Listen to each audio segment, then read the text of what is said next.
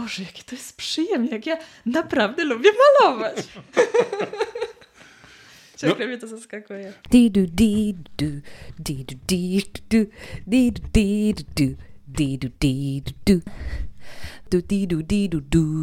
Cześć! Bardzo mi miło, że włączyliście kolejny odcinek podcastu Nie Tylko Pytania.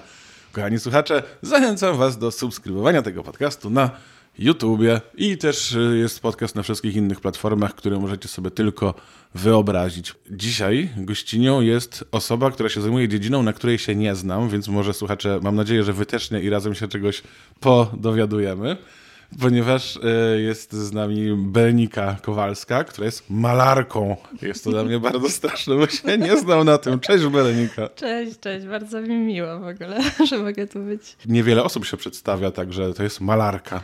Tak, no ja tak wyrywałam chłopaków w barach. I działało to, czy byli przestraszeni? Działało. Tak? Na artystkę, malarkę dużo szło. Wyrywałaś na hej stary, namaluję ci akt. Nie, aż tak nie, ale zawsze to było bardzo intrygujące, więc... Ale już tak nie robię. No teraz na co? Nie wiem, na nic. Na siebie? Na siebie, na bycie. Okay. Na osobowość. Nie no, jest w ogóle coś takiego, że jak znam malarki i malarzy, to każda z tych osób bez wyjątku, nie znam zbyt wiele takich osób, ale zawsze to są mocne osobowości, w sensie takie fajne, no, każdy jest jakiś taki intrygujący z tych malarzy. No, są takie nietuzinkowe te osoby na pewno i takie wiesz, właśnie nie ulegające konwenansom, często takie wiesz, nie wiem jak to powiedzieć... No, takie nieszablonowe, o może tak, no. Tak, trochę też często, nie wiem, mniej przejmujące się tym, co ludzie myślą, chociaż na pewno wewnętrznie gdzieś tam tak, ale tak w takim kontakcie często ja jestem zaskoczony taką jakby pewnością siebie, ale taką dobrą pewnością siebie. No na pewno właśnie te zasady konwenansowe właśnie, ale czy nie przejmujące się co inni o tobie myślą, no to już bym się nie zgodziła, bo wiesz, jak to jest, znać mi artysty, który nie był na terapii. No, znać kogokolwiek w dużym mieście, w naszym wieku mniej więcej, kto nie był na terapii. Jestem trochę starszy od ciebie, od razu mówię, ale mniej więcej w naszym wieku. No właśnie, a jeżeli chodzi o to nieprzyjmowanie się opinią ludzi, to jak sobie tak myślę o takim procesie malowania, mam dużo pytań naiwnych, jeżeli o to chodzi, ale jak już jesteśmy przy tym przyjmowaniu się, ja sobie wyobrażam, że gdybym ja malował obraz, no to zajmuje trochę czasu i nie masz kontaktu z publicznością. Tak jak na przykład w komedii. Ja w tym podcaście dużo rozmawiam z komikami i no to polega na tym, że oni piszą żart, mówią go przed ludźmi od razu i sprawdzają, czy on śmieszy, czy nie. A malujesz taki obraz, no i kurde, jesteś tylko ty, pracownia i mnie by straszne wątpliwości dopadały. Czy to w ogóle jest sensowne, czy to jest fajne, czy to nie jest potwornie odtwórcze. Jak ty sobie z tym radzisz? No to wszystko dopada w ogóle i ja dlatego w ogóle poszłam na impro, stąd się znamy zresztą, bo właśnie rzeczywiście malowanie jest takie, że siedzisz w pracowni sama i właśnie nie masz nikogo i no często takie myśli zalewają w ogóle, ale właśnie brak jest tego, że tak powiem właśnie feedbacku w czasie tworzenia. I ja zawsze zazdrościłam ludziom, którzy tworzyli coś na żywo, właśnie wszystkim artystom sceny, bo właśnie oni mieli tą adrenalinę, tą tremę i to mi się wydawało bardzo fajne. A jak ja sobie radzę, ja mam wszystkie te myśli, o których ty powiedziałeś. Czyli, o Jezu, pamiętam jak wpadłam w pułapkę Instagrama, taką bardzo mocną i jak zaczynałam malować obraz, to miałam takie, Boże, ja już to widziałam na Instagramie, już to widziałam setki razy, ja jestem odtwórcza, maluję odtwórcze obrazy i tak dalej, więc bardzo często się łapię na takich rzeczach. Ja ogólnie jestem właśnie mam coś takiego, że jestem bardzo krytyczna wobec siebie. I mimo wszystko, teraz już coraz mniej, ale bardzo się przejmowałam opinią ludzi. I chciałam, żeby te obrazy się podobały. W ogóle miałam taką pułapkę, żeby powstało dzieło sztuki, że to musi być coś takiego wyjątkowego, właśnie bardzo docenionego, najlepiej przez środowisko, kuratorów i tak dalej. I to bardzo mnie zniewalało i bardzo tak blokowało w tworzeniu. No, coraz łatwiej mi się już z tego jakby wykaraskać, ale takie myśli się jak najbardziej zdarzają i w ogóle kryzysy twórcze są bardzo często. No, Jezus, mnie przeraża sama wizja, że miałbym być twórcą takim, który tak po prostu robi trochę dla siebie bardzo długo, zanim to ludziom pokaże. A jak to w ogóle wygląda z feedbackiem? W sensie, no bo ja też z komedią, znowu to porównanie do komedii. No to każdy głupi wie, czy się zaśmieje, czy się nie zaśmieje, nie? Z obrazem. No jak ja byłem na twoim jakimś tam kiedyś wernisażu, nie? No to ja przyszedłem i mi się bardzo podobało, ale mówmy się, że jakby ja się nie znam, nie? Bardzo możliwe, że to wcale nie było jakieś super. Chociaż moim zdaniem było. Zwłaszcza te żółte obrazy, które tak wszyscy pamiętają. Ostatnio poznałem też taką malarkę Anitę Owsianną. Nie znam. No ona ciebie kojarzy i ona właśnie też, to żółty taki obraz miała, no świetne było i to z wywiadu jakiegoś z tobą, jak ty mówiłeś, że malowałeś żółty, bo czasem człowiek ma ochotę na ogórki kiszone i ty miałaś ochotę na żółty kolor i... Coś takiego było. No, ale pytanie jest takie, czy co, że... Jak ten feedback, no bo feedback możesz mieć albo od jakichś turboznawców i to też jest trochę zawsze zniekształcone i wcale nie takie... No bo to wcale nie znaczy, że tak jak nie wiem, jakiś profesor to zobaczy i coś ci powie albo napisze. To wcale nie znaczy, że ludzie tak to odbiorą. Albo od ludzi, którzy pewnie będą mili i nie będą się znali. To trudno jest jakkolwiek ten feedback uzyskać. No ale wiesz, to jest tak jak z każdą sztuką mimo wszystko. Ja uważam, że jest coś takiego... że wiesz, nie musisz się znać i masz subiektywne podejście, że albo ci się ten obraz podoba, albo wywołuje w tobie jakieś emocje, jakoś cię porusza, albo nie. I to nie znaczy, że właśnie jest gorszy albo lepszy.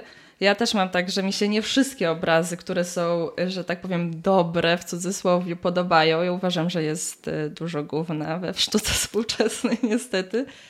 Albo stety. I też mam swoje preferencje i to jest wszystko bardzo subiektywne i to jest okej, że tak jest. I właśnie ta pułapka, żeby obraz się spodobał, jest dlatego pułapką, bo nie jest możliwe, żeby każdy obraz się podobał każdemu i tak dalej. Więc no właśnie, to jest niemożliwe i ja uważam w ogóle, że w obecnym świecie jest coś takiego, że wszystko... przez istniejący PR wszystko może być i sprzedane, i wypromowane, i dobre rzeczy, i złe rzeczy, więc w ogóle nie ma co się przejmować tym, bo możesz stworzyć cokolwiek i jak masz dobry PR, to będzie wypromowane, jak nie, no to nie będzie, ale też tak samo, wiesz, możesz na przykład tworzyć i nie być widoczny nigdzie, a ktoś przyjdzie i się strasznie zachwyci twoimi obrazami. To wszystko jest takie... naprawdę bardzo subiektywne, ulotne i nie ma jakiejś rady jury największej, która mówi, że twoja sztuka jest dobra, a twoja sztuka jest niedobra. Tak, znaczy, że ma też jakieś takie bardziej emocje i wrażenia. Ty mówisz o tym stanie medytacyjnym, trochę tak cię jeszcze o to dopytam. Więc to też nie jest taka ocena, czy coś jest dobre, czy złe, nie? Czasem nawet może coś złego być w pewnym sensie dobre, bo cię skłoni do myślenia, nie? No, a poza tym wiesz, no kurde, jak to jest, że ktoś może powiedzieć, że coś jest dobre, a coś złe? No ogólnie nie ma człowieka, który jest w stanie w ogóle na jakikolwiek temat się tak wypowiedzieć i dać taki osąd, więc na temat sztuki tym bardziej. Ja w ogóle uważam, że są dwie kategorie złej sztuki. No. Jedna to jest taka po prostu bardzo nieudana. W sensie ktoś cię nie zna w ogóle na warsztacie. To mi się kojarzy, jak hip-hop się robił popularny w Polsce, jakieś dzieciaki nagrywały takie kawałki, wrzucały na YouTube'a tak zupełnie w domu i to wszystko było nierówne, niepoprawne językowo, jakieś niezrozumiałe, ten flow gdzieś było obok. No i to było złe na zasadzie, no nie umiesz. A drugie złe, takie, że po prostu mi się nie podoba, żeby to do mnie nie przemawia. Nie są rzeczy, które ludzi jarają, a ja uważam, że są złe i wcale... No na przykład, ja nie lubię filmu Dzień Świra, nie? Ale nie mogę powiedzieć, że on jest zły w tym sensie, że jest technicznie słaby, ale no dla mnie to jest zły film. No tak, tutaj też jest to, że rzeczywiście jest coś takiego, że można powiedzieć, że coś jest źle namalowane pod kątem takim, że widać, że właśnie, tak jak ty powiedziałeś, że ktoś nigdy w życiu nie malował, stworzył jakiś taki obraz sobie, że tak powiem w cudzysłowie, byle jaki, no i widać, że to jest zły obraz pod względem w ogóle technicznym i no, malarskim i tak dalej, to no to tak jest z tymi dziećmi z hip-hopem, no to można rzeczywiście tak powiedzieć, że widać, że to jest zły obraz. No.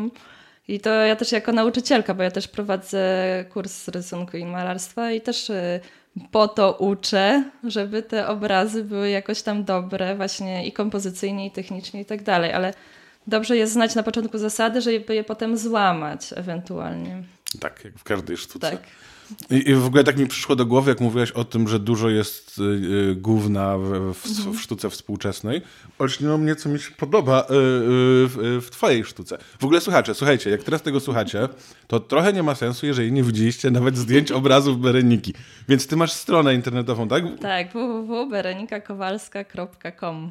Tak, i tam możecie sobie coś zobaczyć i skumać, o czym w ogóle mówimy, tak. Bo tutaj to akurat chyba warto mieć jakąś pomoc wizualną. Dam też link do tej strony w opisie odcinka. Tak, ale bardziej chyba też zapraszam na Instagram, bo jest więcej. To jest Berenika, taka kreska na dole, podłoga, to się chyba nazywa Kowalska.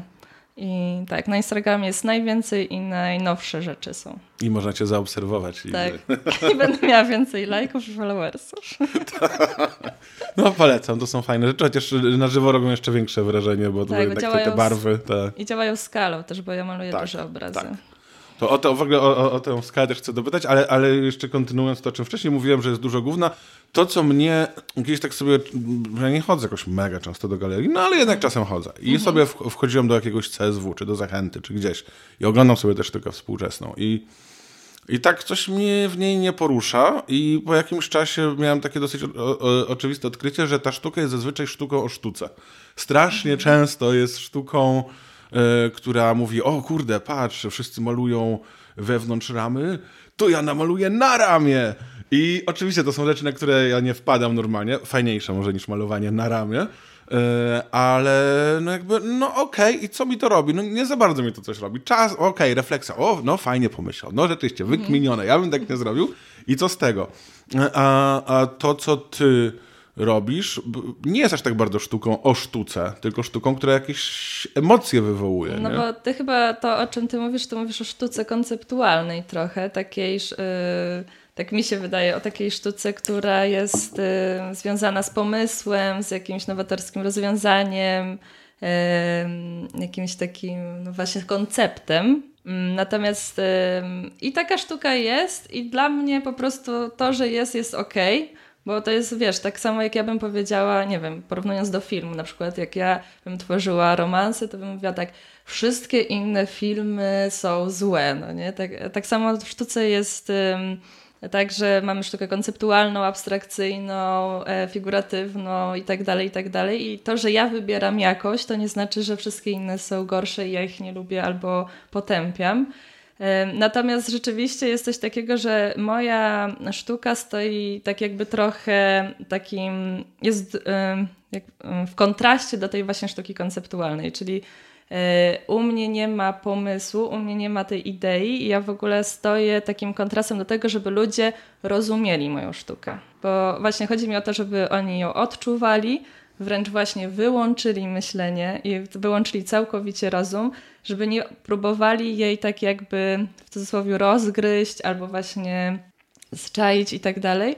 Tylko dlatego właśnie moje obrazy są bez tytułu, bo ja nic nie narzucam, nie chcę narzucić żadnej treści odbiorcy i właśnie chcę, żeby ktoś ją poczuł i tak jakby odniósł sam do swoich jakichś przeżyć i emocji, wrażeń. Tak, te twoje obrazy przy takiej próbie zrozumienia, tak, to jest ciekawe wrażenie, że one tak fluktuują, jeżeli chodzi o to, co rozumiesz, bo one są gdzieś między figuratywnością a abstrakcją, bo tam trochę, tam patrzysz na to i myślisz sobie, o, to chyba jest wydma, a nie, zaraz, to jest pustynia, a może w sumie to jest promień światła, a nie, chyba to jest jednak mgła, nie, a to jest deszcz i gdzieś tam to jest takie, trochę myślę, że gdzieś tam w twojej głowie, podejrzewam, jest jakiś element figuratywności tego, co malujesz, nie? Tak, no dlatego ja mówię, że to są takie półabstrakcyjne obrazy tak naprawdę, bo ja inspiruję się naturą, i ją przekształcam, ale rzeczywiście jest coś takiego, że ja ją przekształcam w taki sposób, że ty możesz na jednym obrazie widzieć i pustynię, i wodę jednocześnie, i mgłę, i coś tam. I właśnie zawsze mnie to zadziwia, jak przychodzą ludzie i każdy widzi zupełnie coś innego. I oni mówią, nie, to jest definitywnie pustynia, a oni mówią, nie, to jest przecież woda. I nie mówią, ale to jest coś jeszcze innego i tak dalej. I właśnie przez to, że to nie jest takie bardzo realistyczne, tylko trochę abstrakcyjne, można widzieć bardzo wiele rzeczy. I to jest świetne w ogóle dla mnie. To jak ten test Rorschacha psychologiczny, tak. Te plamy, że trzeba zinterpretować. No pewnie tego typu sztuka gdzieś tam sięga głębiej do jakiejś nieświadomości. No abstrakcyjne, tak. I właśnie mówi się, że w sztuce abstrakcyjnej można się przejrzeć jak w lustrze. Bo właśnie patrzysz na coś i właśnie dlaczego akurat to widzisz? To jest też ciekawe, takie trochę psychologiczne. Tak, i dlaczego akurat w tym momencie, bo możliwe, że raz zobaczę, to jest ogień, a potem zobaczę, nie, to jest chmurka. No dokładnie, to jest właśnie dlatego obrazy mogą żyć i są takie właśnie żywe cały czas, bo w jakim, po pierwsze, jaki masz moment życia, to inaczej odbierasz ten obraz i no i właśnie on może się tak zmieniać, że raz cię przerazi, a raz będziesz czuł spokój. Ja pamiętam na tej wystawie, o której mówiłeś, że byłeś, to miałam taki jeden właśnie żółty obraz i przyszedł mój znajomy i mówi, Boże, jak ja na niego patrzę, to czuję lęk. W ogóle on jest dla mnie, sorry Bera, że to powiem, ale obrzydliwy. Ja nie mogę w ogóle skupić się na tym obrazie. A potem przychodzi następna osoba i mówi, na ten sam obraz, mówi, Boże, on mnie tak uspokaja, w ogóle koi i tak dalej. I ja myślę sobie, ciekawe w ogóle. No. I to, ten obraz bardziej mówił o odbiorcy trochę niż o sobie samym, więc... Tak, i dla mnie ten rzeczywiście o mnie też mówił, bo ja nie miałem, ja miałem coś takiego, że ja sobie tam chodzę i patrzę, no fajnie, ciekawe, podoba mi się, sobie chodzę i ten. I nagle natrafiam na ten żółty i po prostu tak łoa! Jakby mi po oczach poświeciło. To nie jest taki żółty, który tak wali po oczach, ale jednak miałem i jakoś mnie tak strasznie, ja nie miałem nazwanej żadnej emocji, to też nie było, że się przestraszyłem, to mnie jakoś tak bardzo... przeciągnęło i rzeczywiście też może właśnie o mojej takiej naiwności sztuki, że po prostu coś się tak bardzo mocno wyróżniło od tego, co widziałem. Miałem wielkie oczy, jak takie dziecko małe, które zobaczy coś dziwnego. No. A trochę się mówimy cały czas, chyba bardzo blisko jesteśmy tego konceptu, który ty masz, przezroczystości sztuki. Tak, to jest w ogóle termin od Susan Sontag, to tak od razu powiem, że to nie jest coś, co ja wymyśliłam i chodzi o to, że właśnie, to co już powiedzieliśmy, że właśnie nie chodzi o myśl i o to, żeby zrozumieć obraz, ale o to, żeby go odczuć i właśnie on jest organiczny, to odczucie jest organiczne, subiektywne i właśnie każdy może widzieć w obrazie co chce, dlatego on jest przezroczysty, bo tak jakby... każdy odbiorca widzi coś innego zupełnie. I ten obraz może się organicznie właśnie rozrastać, zmieniać, żyć swoim życiem. Ja go, że tak powiem, wypuszczam na świat, ale to, co jest też ciekawe, ja malując nie mam planu, jak on będzie wyglądał, ten obraz i on sam się trochę tworzy bardzo spontanicznie. A druga rzecz jest taka, że tak szczerze mówiąc, ja coraz mniej wiem o swoich obrazach. Że dużo osób mnie się pyta, bardzo dużo osób chce wiedzieć, no ale dobra, ale ty co myślałaś, jak malowałaś? A ty co miałaś w głowie, jak to myślałaś? Ja się na tym złapałam, że ostatnio miałam coś takiego, że ja sama nie wiem, co ja myślałam o tym, że to jest bardzo intuicyjne, bardzo gdzieś jakieś takie podświadome i często jak, oczywiście mam jakiś taki zarys, malutki, kolor na przykład często, chociaż też on się zmienia, ale jak on powstaje, to ten obraz, to ja czasem jestem zdziwiona i tak, o co chodzi? Sama nie wiem. Ale działa. No tak, no mnie to nie zaskakuje tak naprawdę, że nie wiesz, bo one są właśnie takie, że nawet one to, podejrzewam, że wrócisz do pracowni i już będziesz coś innego myślała, tak, będziesz też, znowu w innym nastroju. Tak, nie? Ja też widzę w nich, co ja jestem co jakiś tam miesiąc czy tam pół roku i patrzę na ten sam obraz, to ja też zupełnie co innego w nim widzę. To jest w ogóle fascynujące dla mnie. No. A masz coś takiego, że patrzysz na swoje jakieś dawne obrazy i myślisz sobie, o nie, ale to beznadziejne, o matko, ale się wstydzę. Mam. Jasne, w ogóle jak cały czas mam coś takiego, że te nowe są dla mnie coraz bardziej bliskie i jakby jakieś takie aktualne. I jak patrzę na stare, to mam takie, Boże, jakie straszne obrazy w ogóle. Mi wstyd, że je namalowałam, no ale... No bo ty wcześniej też taką figuratywną bardziej sztukę tworzyłaś, nie? Więc tak, to zupełnie inne. O Jezu, tych to nie cierpię obrazów. Ciekawe, czy kiedyś tak będziesz myślała o tym, co teraz robisz, czy nie? No, pewnie tak. Bardzo możliwe. Chociaż ja na przykład mam tak, że jak patrzę na coś, co robiłem niedawno, to mi się nie podoba, ale jak patrzę na coś, co robiłem naprawdę dawno temu, 15 lat temu, to mam takie, a okej, bo już jakby zapomniałem, że mam tego oddzielone i tak na to patrzę, a dobra, nie jest wcale takie złe, jak myślałem. Ja też tak mam, właśnie w drugą stronę, że często mam tak, że maluję obraz i mam takie, Boże, beznadziejny obraz, w ogóle tragedia. Patrzę na niego za pół roku i mam takie, wcale to nie jest zły obraz, nawet jest okej, więc... No. A właśnie o tych formatach trochę wspomniałaś.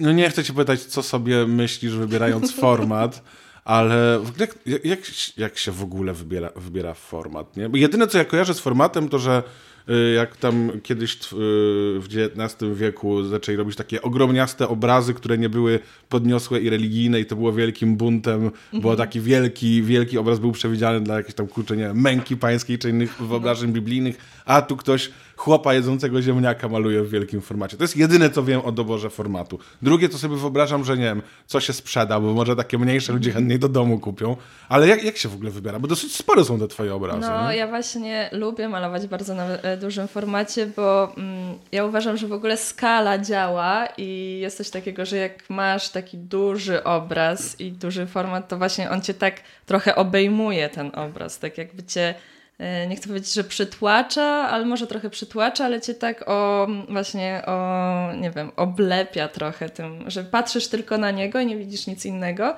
To mi się podoba w dużym formacie, ale i tylko tyle. I ja też lubię po prostu mieć taki gest, nawet ręką dużo się zamachnąć, żeby coś z takiego technicznego w ogóle i fizycznego w ogóle sposobu malowania, że lubię gdzieś tak rozetrzeć tą farbę właśnie po dużym płótnie, ale nie mam czegoś takiego, że wybieram dokładnie taki 170 na 190 do tego obrazu, tylko ja po prostu mam kilka dużych formatów, takich mniej więcej co lubię, co już malowałam na nich i nie wiem, mam na przykład takich 10 płócien w pracowni, no i po prostu biorę po kolei i maluję. Jakoś się nie przykładam bardzo dużej wagi do tego, jaki konkretny jest ten format. Ważne, żeby był spory. Z tym oblepianiem i z tym takim obejmowaniem widza, to bardzo... Dobra, zanim przejdę do tego pytania, to powiem takie trzy rodzaje doświadczenia sztuki, które ja osobiście przeżyłam jako taki ktoś, kto już bardzo mało zna. Pierwsze, nogi mnie bolą, zmęczony jestem. O, fajne, ciekawe, fajne. O, ale dobra, do widzenia, dziękuję. To tak, czasem idę przez jakąś wystawę. Drugi rodzaj to, jak kiedyś miałem dawno temu taką dziewczynę, Natalia, pozdrawiam, która była historyczką sztuki i była bardzo, bardzo dobra i ona po prostu ze mną szła i trochę jak takie oprowadzanie, że ona świetnie mi mówiła i wtedy miałem takie, to taki był życiorys tego człowieka, a tu taka technika użyta, a tutaj, ten symbol znaczy to, a to jest bunt przeciwko czemuś, co było wcześniej i takie bardzo intelektualne, ale to było też bardzo fascynujące i bardzo ciekawe. I właśnie trzeci rodzaj, to jest taki trochę medytacyjny rodzaj postrzegania sztuki, że po prostu na coś patrzę i ja nie wiem zupełnie, o co tam chodziło artyście, ani nawet nie wiem, czy to jest dobre, czy to jest złe, czy to jest odtwórcze, czy nie jest odtwórcze, no nie mam zielonego pojęcia i po prostu tak sobie patrzę i tak trochę mi się czas zatrzymuje, bo ty też trochę o tym medytacyjnym aspekcie myślisz, nie? No właśnie i to jest w ogóle to, co mnie najbardziej pociąga w sztuce i to, co mi najbardziej tak jakby chodzi, żeby właśnie tak działała sztuka. No tak, właśnie, bo ja mam coś takiego, jak ja chodzę po muzeach, to też mam tak, że mnie nogi bolą i tego jest dużo już. Nie mam siły, ale rzeczywiście są obrazy, które zatrzymują i ja mam takie doświadczenie z Markiem Rothko, który jest, uważam, że największym geniuszem, jeżeli chodzi o malarstwo, nie ma większego, to jest mój autorytet i w ogóle Bóg malarstwa. To mam tak, że jak ja oglądam jego obrazy, to ja chcę klęczeć, płakać, ja mam drgawki i w ogóle właśnie stoję i mogę tam godzinę siedzieć i oglądać i rzeczywiście miałam w swoim życiu, a powiem, przeszłam bardzo dużo tych galerii wszystkich, na palcach mogłabym policzyć, ile razy właśnie obraz aż takie wielkie na mnie wrażenie zrobił, ale jak się już tego doświadczy, to jest niesamowite doświadczenie, żeby tak obraz zatrzymał po prostu i właśnie wprowadził taki stan trochę kontemplacji, trochę właśnie medytacji, tak jak powiedziałeś, że ten czas się zatrzymuje, że nagle przychodzisz do jakiegoś takiego dziwnego stanu, trochę się łączysz z jakimś, z czym tak naprawdę, nie wiadomo, ale z jakimś takim zatrzymaniem, może tu i teraz, takie modne słowo, ale że nagle gdzieś coś cię tak uspokaja, może wprowadza w jakieś emocje, nastrój ciszy. Tak, ja naprawdę nie myślę o sobie jako o kimś, kto jest bardzo wrażliwy na sztuki takie wizualne, ale zdarza mi się nawet wzruszyć przy obrazie, co jest bardzo mnie to zawsze dziwi. No, przepiękne uczucie i emocje. Tak, no w ogóle to jest ciekawe, że przecież te obrazy Rothko, to jest zasadniczo jeden kolor na drugim kolorze, nie? A jednak gdzieś to... Ja nie widziałem na żywo go, to na pewno zupełnie inne wrażenie niż na fotografiach, no totalnie. Tak, no bo właśnie na fotografiach jest tak, że tam masz właśnie 2 kwadraty kolorowe, ale no, ja bardzo polecam, jeżeli ktoś ma okazję pojechać do Londynu, do Tate Modern i tam jest cała sala w ogóle Marka Rothko, zresztą jest taka karteczka, że proszę o ciszę w tej sali akurat, że właśnie proszę nie rozmawiać i tak dalej, to jest taka sala trochę kontemplacyjna. No to ja po prostu tam siedzę godzinę i patrzę i no niesamowite rzeczy się dzieją. No a ty przy jakim obrazie tak miałeś? Przy jakimś pamiętam, no właśnie nie pamiętam przy żadnym konkretnym. Aha. Ale ja cię teraz nie powiem, ale pamiętam, że miałem przy różnych, że czasami właśnie jakieś takie abstrakcje. Kurczę, pamiętam, że jakiś obraz, który nie był dobry, teraz cudzysłów rękami pokazuję, w sensie nie był to ani znany malarz, ani nikt, ale nagle miałem takie i tak sobie patrzę, kurde, no fajne. A to jakiś był naprawdę coś w rodzaju wprawki studenckiej czyjejś, nie? Ale mnie to jakoś tak zatrzymało, ale też pamiętam, że kiedyś to było dla mnie takie niezrozumiałe i totalnie nie powiem, co to było, ale to była jakaś sztuka sprzed wieków. Coś takiego zupełnie figuratywnego. Nie wiem, jakieś kurde zdechły bażan na stole i pies, który to próbuje ugryźć. I to mnie jakoś tak zatrzymało. I to było strasznie dziwne uczucie, bo ja tam nie mogłem zupełnie powiedzieć, dlaczego mnie to zatrzymało. No ciekawe. Niektórzy mówią, że jest w ogóle jakiś taki rodzaj energii, która jest zaklęta w cudzysłowie, jakoś tam przeniesiona na obraz. Zresztą dużo malarzy było też mistykami, się zajmowało. Rothko zresztą był mistykiem.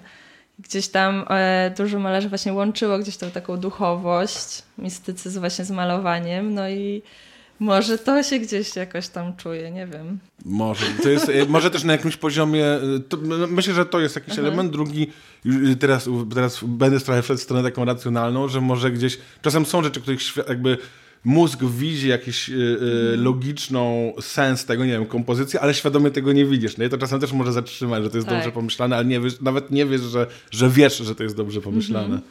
Ale to rzeczywiście są czasem takie rzeczy, że kurczę, nie jestem w stanie teraz ci podać żadnego przykładu. No ale właśnie to też odpowiadamy na to, co na początku gadaliśmy, no nie? Że po pierwsze nie musisz się znać, bo fajnie takie doświadczenie w ogóle odczuć, że aż takie coś cię pociąga, a dwa, że nie ma czegoś takiego jak dobry albo zły obraz, nie? Czyli tak jak mówisz, to była jakaś wprawka studencka i zatrzymała, więc...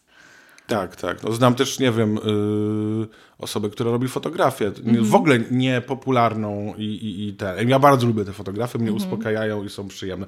Nie wiem, czy mam przy nich wzruszenie, ale mam taki spokój wewnętrzny. Nie? To też jakby... to nie jest tak uznane popularnie za super wielkie fotografie, nie? Ale ja to uwielbiam. No. Ale powiedziałeś o tej mistyce właśnie, bo to ta medytacja dla mnie z mistyką... Gdzieś tam medytacja przechodzi w mistykę. Jak to jest z jakimiś duchowymi przeżyciami przy obrazach? Moimi? Twoimi na przykład. Tak. No, ja ogólnie jestem bardzo duchową osobą. No i jak gdzieś to jakoś tam łączę, ale jest coś dla mnie takiego, że jak ja maluję, to nie zawsze tak jest, ale staram się traktować to trochę jako taką formę medytacji i jednak ten stan umysłu właśnie i wyciszyć, ale też jakoś tak wejść w taki stan trochę... No, nie chcę jakichś takich górnolotnych słów używać, ale taki duchowy i taki... Żeby tak trochę zjednoczyć się trochę z tym obrazem, poczuć go, wejść w niego, właśnie być tu i teraz, malować go w tym momencie, a nie tak siedzieć zawsze i... myślę sobie, a jutro kupię to, muszę jeszcze zrobić to i to, tylko właśnie oczywiście te rzeczy też się pojawiają, ale tak jakby staram się mimo wszystko być w tym malowaniu obrazu i te obrazy rzeczywiście wychodzą inne, jakieś takie dla mnie bardziej przejmujące, gdy właśnie mam taki stan umysłu niż jak właśnie jestem gdzieś indziej. No i ja ogólnie bardzo dużą uwagę zwracam na przestrzeń w obrazie i chciałabym, żeby taką pustkę trochę... Ja w ogóle chciałabym, żeby coraz mniej było na tych obrazach moich, żeby ta pustka była większa i ta przestrzeń była większa, żeby właśnie patrząc na ten obraz można było właśnie poczuć tą przestrzeń i wejść samemu w ten stan medytacyjny trochę. Trochę jak z tego, co kojarzę, Mondrian tak malował. My kojarzymy Mondriana z tymi ostatnimi rzeczami, z tymi prostokątami i czarnymi liniami, a on chyba tam wcześniej miał różne inne etapy, po prostu cały czas tam zmniejszał i to coraz bardziej przypomina to, co się tak kojarzy jako te znane rzeczy. O, dojście do minimalizmu to jest... bardzo trudna sprawa, żeby namalować mało. Tak, no co jest tą esencją? No w ogóle tak naprawdę definicja tworzenia. Pamiętam, że kiedyś zapytano Różewicza, poetę, jak on pisze. Takie głupie pytanie ktoś mu zadał. I on odpowiedział na to: skreślam. No tak, odejmować. Bo namalować dużo to jest naprawdę bardzo łatwo dla mnie, bo to też jest mnóstwo różnych postaw tam artystycznych, wiadomo. Ale dla mnie właśnie namalować mało jest bardzo trudno i ja z każdym obrazem mam takie, teraz będzie, w ogóle nic nie będzie tam namalowane, jeszcze mniej, a ciągle mam wrażenie, że jest za dużo. Tak, bo trzeba znaleźć tę esencję. Tak, chcę się dojść do tej esencji właśnie, a ciągle czuję, że jeszcze jest za dużo takich przeszkadzajek w tych moich obrazach, że wiesz, że tak jakby przegadane, a ta esencja gdzieś jest, ale niech ona wyjdzie sama, tak jak Rothko, no. No też taka definicja grafomanii to jest, że ktoś po prostu pisze za dużo, nie? Wszystko, co mu przyjdzie do głowy, cały ktoś pierwszą powieść chce wydaje, tam całe swoje życie od razu chce włożyć. Tam nie wszystko, i przepisy kucharskie, i problemy w pracy, i zawiedzione miłości, i sytuacje z rodzicami, i to jak bardzo kocha pieski. I wychodzi totalna grafomania, nie? I myślę, że podobnie jest bardzo z obrazami. No tak, a poza tym wiesz, my teraz żyjemy w takim świecie natłoku, przytłoczenia, przebodźcowania i w ogóle ja bardzo często ulegam takim przebodźcowaniu wszystkiego i emocji, informacji i przedmiotów i wiesz, jak patrzysz na coś, to też masz wszystko wszędzie. No i tym bardziej jeszcze, tak wiesz, bycie takim minimalistą jest trochę w takim kontrze do tego. No i tak się jest taki lęk, że jak nie zrobisz dużo, to właśnie się nie spodoba albo nie przyciągniesz osoby. No ale też się trudno z tego wyzwolić i właśnie chcesz robić mało, ale wszędzie ciągle jest dużo i tak... No, ale mam nadzieję, że mi się uda coś do kropki jednej na obrazie.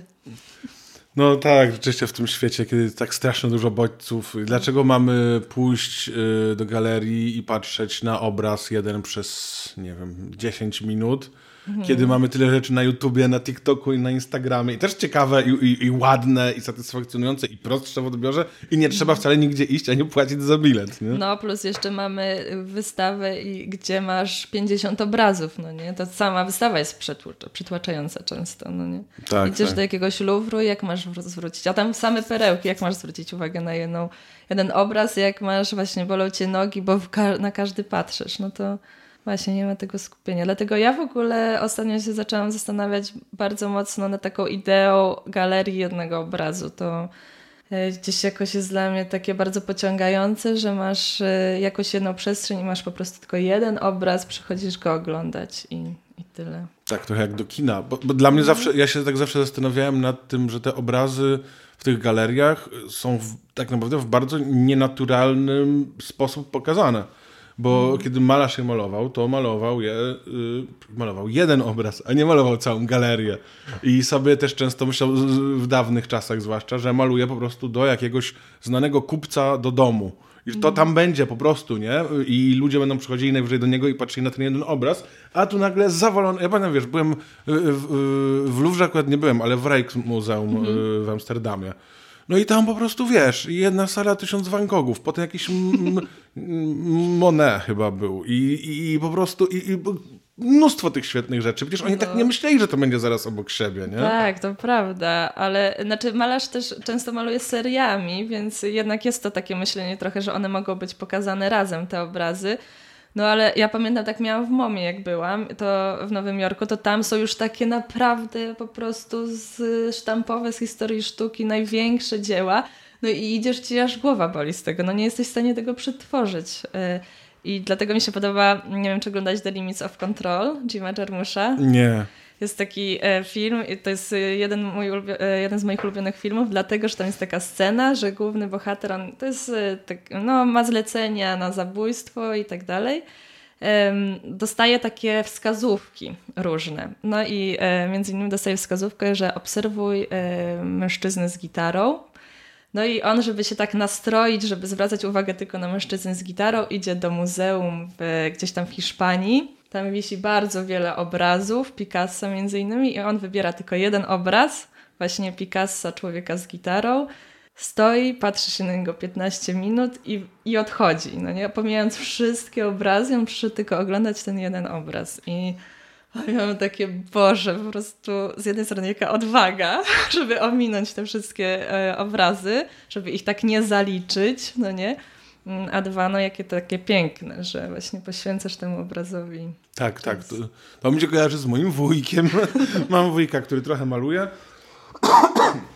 Jest Holendrem, w ogóle właśnie z nim byłem w tym Rijksmuseum i on poszedł do jednego konkretnego obrazu Van Gogha i tam po prostu, tam oczywiście spojrzał na inne rzeczy, on też jest Holendrem, więc dużo razy tam był, ma łatwo, ale zasadniczo po prostu poszedł i stał przed takie gałęzie drzewa, dużo takiego niebieskiego, ale delikatnego niebieskiego. Nie jest jakiś bardzo znany obraz, ale po prostu ten wujek tam patrzył na to i łzy w oczach. Zasadniczo tylko właściwie dla tego obrazu był w tym muzeum. No to piękne. No, to jest rzeczywiście fajne. Ja też tak lubię, naprawdę. Jak zaobserwowałem, że są ludzie, którzy nie skanują wzrokiem, tylko się zatrzymują, to ja też tak lubię, nie? W sensie, że nawet czasem stanąć dalej, potem stanąć bliżej. Bardzo mocno tam oko przyłożyć, tak na tyle, na ile można, żeby alarmy nie zadźwięczały i pani szczotką w łeb nie walnęła. I dalej. I to naprawdę bardzo to jest... Kurczę, słuchacze, jak się nie znacie na obrazach tak jak ja, to i tak to polecam. To jest... Chociaż ja też tak często nie bywam, to brzmi jakbym po prostu gdzieś bywał. Nie, ja nie byłem od 100 lat w ogóle w żadnej galerii. No tak, ale właśnie ja tak sobie też myślę o tym zaliczeniu tych obrazów, jak wiesz, tak samo jak jedziesz gdzieś na turystyczne miejsce, czy tam w sensie gdzieś jedziesz do innego kraju, to chcesz wszystko zaliczyć. I ten kościół, i to muzeum, i to, nie wiem, tutaj wiesz, jakieś sławne rzeczy i tak dalej, te atrakcje turystyczne. I to też tak naprawdę chodzisz się na czym nie skupiasz, tylko odfajkowujesz, no nie? Mało sobie osób może pozwolić na tym, żeby pojechać gdzieś, zwłaszcza jak idziesz gdzieś daleko i jednak nie zwiedzić wszystkiego. Tak, no mnie to przytłacza i ja muszę odpocząć. Ja nie mam aż takiej wrażliwości jak ty, jak tu mówisz o tym zmęczeniu bodźcami i tak dalej. No nie jestem aż tak wrażliwą osobą jak ty, ale i tak mnie to męczy. Pamiętam, że w Rzymie chyba 5 dni byłem w Rzymie i tam...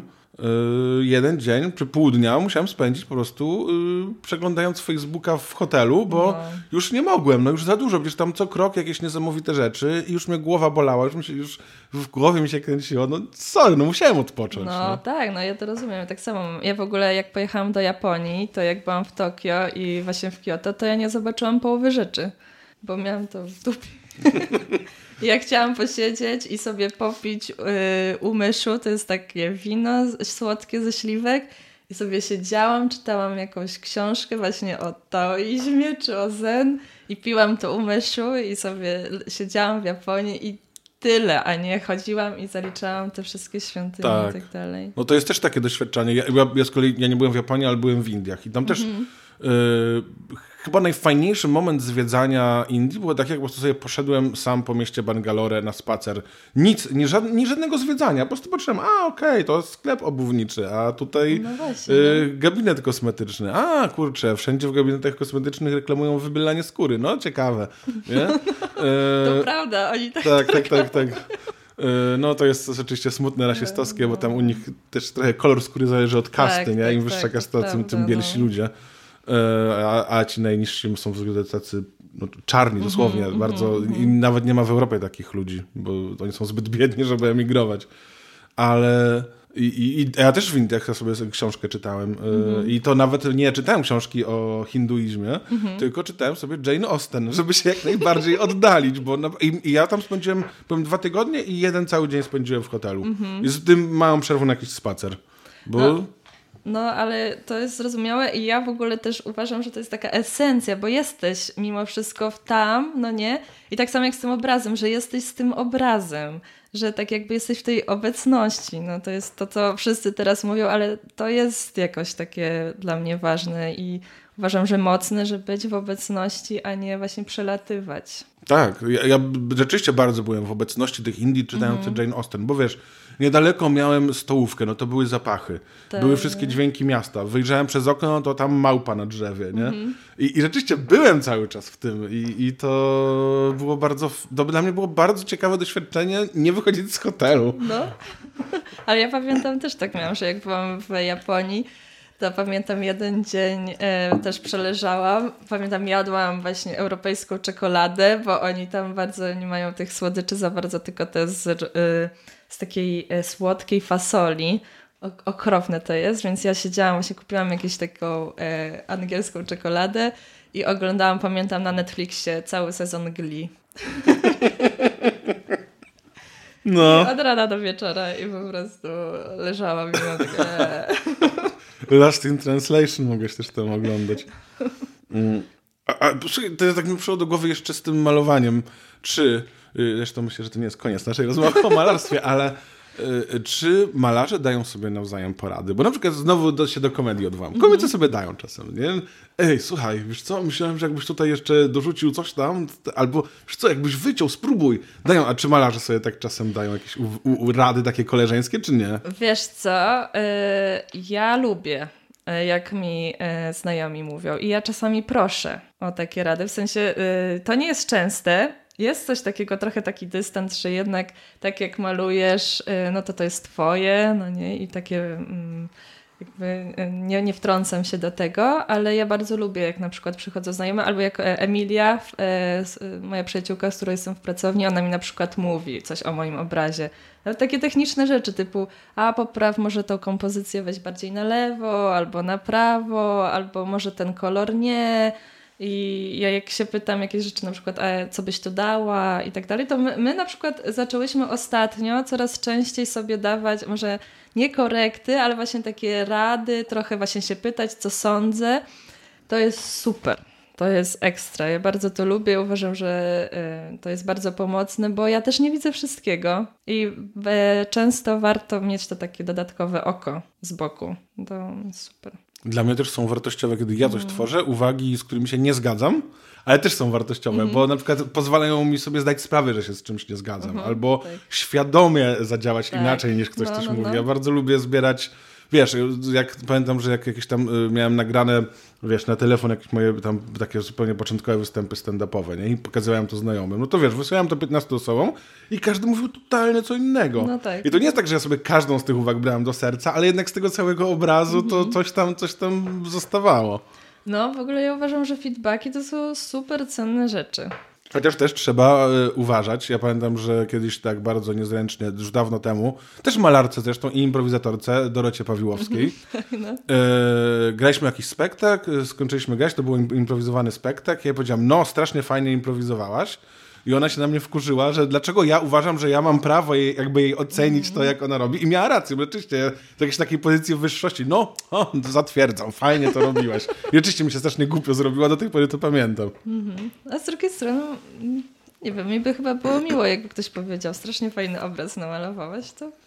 No tak, ale wiesz, ale jakby przyszedł jakiś super uznany malarz i powiedział, całkiem fajnie pani Bereniczko, nie? Okay. Ja nie mówię, że ja byłem uznanym komikiem, ale tak wszystko też zależy od sposobów, w jaki to powiesz. Tak, no bo jak tak mówisz z wyższości, to tak. To nie tak, jest fajne, ja to chyba rzeczywiście wtedy z takiej wyższości powiedziałem i się nie dziwię, że Dorota była wtedy zła na mnie. Mówisz o tej wspólnej pracowni z Emilką. Emilia Dragosz, też polecam ją obserwować na Instagramie i też ma stronę internetową. No i to mnie zbliża do pytania zupełnie przyziemnego. Ile kosztuje malowanie obrazów? No bo musisz mieć materiały, musisz mieć... nie możesz za bardzo pracować. Nie będziesz pracować na etat gdzieś. No, pewnie są ludzie, którzy to robią, ale to myślę, że to utrudnia. Musisz wynająć pracownię. To się wydaje, że to strasznie drogi zawód. Drogi zawód, bo w ogóle te wszystkie materiały bardzo dużo kosztują. I często osoby na przykład się dziwią, że dlaczego obraz nie kosztuje 300 zł, ale rzeczywiście tak, to jest wynajęcie pracowni. No i już pomijam te fakty, że musisz skończyć, znaczy, nie wiem, kończysz studia i się uczysz, jesteś po tam iluś latach i malowania i doświadczenia i tak dalej, no to są takie niezmierzalne rzeczy. No ale tak, wynajęcie pracowni jest dosyć... Ale co, mam tak mówić, ceny? No, jeśli chcesz, to możesz. To nie, ja nie mam nic przeciwko. No my wynajmujemy w czwórkę pracownię, no i płacimy ponad 400 zł za miesiąc, ale na przykład są moi znajomi, którzy wynajmują, nie wiem, pracownię za 1000 zł na miesiąc albo 1500, często takie są ceny w Warszawie. My przez to, że dzielimy się razem, no to mamy tam jakąś mniejszą kwotę. Ale 400 zł każda z was płaci? Czy... Tak. Okej, okay, myślałem, że pracownia za 400 zł to chce zostać malarzem w takim razie. Nie, my też mamy dosyć niską stawkę jeszcze. Może nie powinnam tego mówić, bo jak ktoś to usłyszy, nam podniesie to. No tak, ale to jest wynajęcie przestrzeni.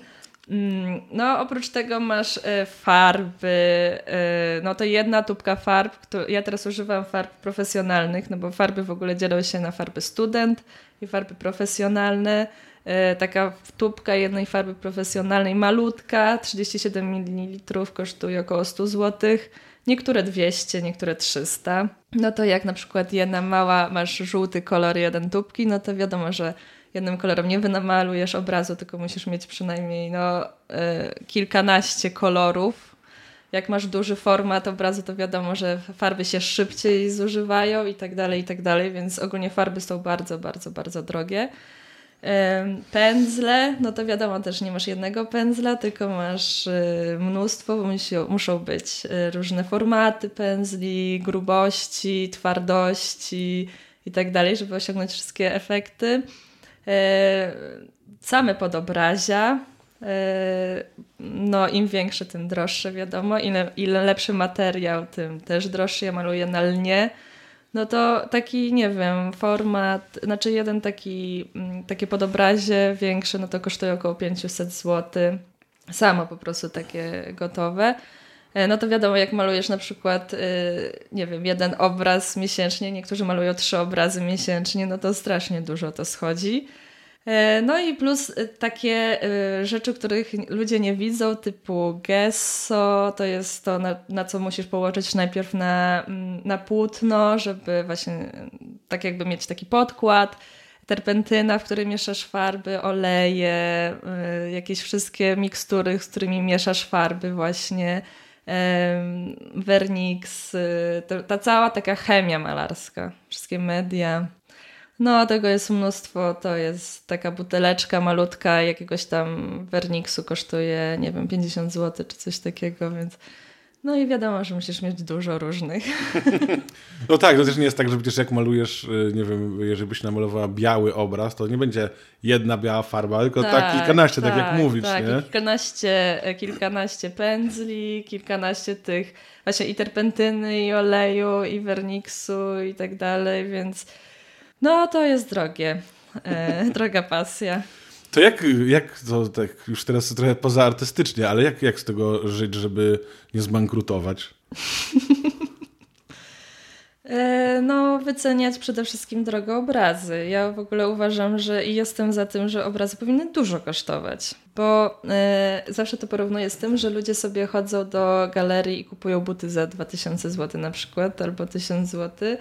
I właśnie, a najbardziej chętnie to by wszyscy właśnie kupowali te obrazy za 300 zł albo za 500, a tyle kosztuje wydruk w Ikei na przykład.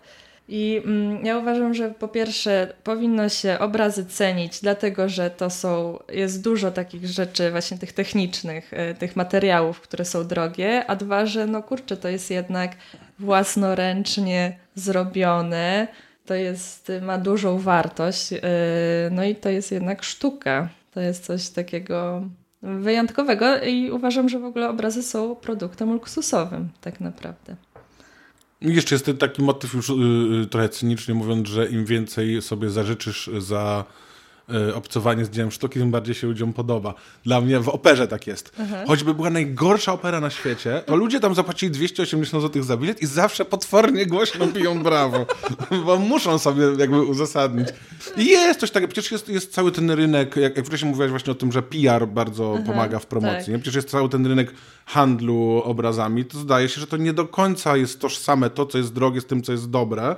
Tylko czasem to, co jest drogie, bo jest drogie, więc jest jeszcze droższe i tak dalej. Tak, nie? Poza tym no, też jest drugi ten aspekt, że te obrazy no, też osiągają taką horrendalną cenę. Już moim zdaniem też to jest druga skrajność, że aż są za drogie, a często za tym idzie, że artysta niestety dostaje bardzo mało i to wszystko jest gra domów aukcyjnych i wielkich galerii i tak dalej, żeby właśnie inwestycja, zbijanie pieniędzy. Tym, z czym ja się nie zgadzam osobiście. Natomiast mimo wszystko uważam, że obrazy nie powinny być tanie. Naprawdę. I to jest mój apel do wszystkich artystów. Proszę się dobrze cenić. To ja mam apel też, przyłączę się, skieruję do improwizatorów. Nie sprzedawajcie biletów za 5 albo 10 zł. Bo to, no nie, za dużo wkładacie w to roboty raz, a dwa, że jak ktoś kupi bilet za 10 zł, to założy, że będzie miał wartość za 10 zł. No tak, poza tym właśnie to jest coś takiego, że no, żebym ja mogła malować, prawda, i żeby rozwijać się artystycznie i żeby tworzyć, no to chcę właśnie mieć pieniądze i żyć i właśnie temu się poświęcić, no nie? Tak samo jak wy, komicy, czy tam artyści sceny i tak dalej, tak samo, żeby to robić, chcecie się z tego utrzymywać po prostu. Tak, akurat nie ja osobiście, ale tak, ale komicy w większości. Ale tak. Ja uważam, że to jest też warte tego. No słuchaj, no kurczę, bilet kosztuje 10 zł, no to piwo tyle kosztuje. No tak, pójdziesz sobie do kina na Patryka Wege i zapłacisz 30 zł, nie? Więc, no sorry, ale jak często sprzedajesz obraz?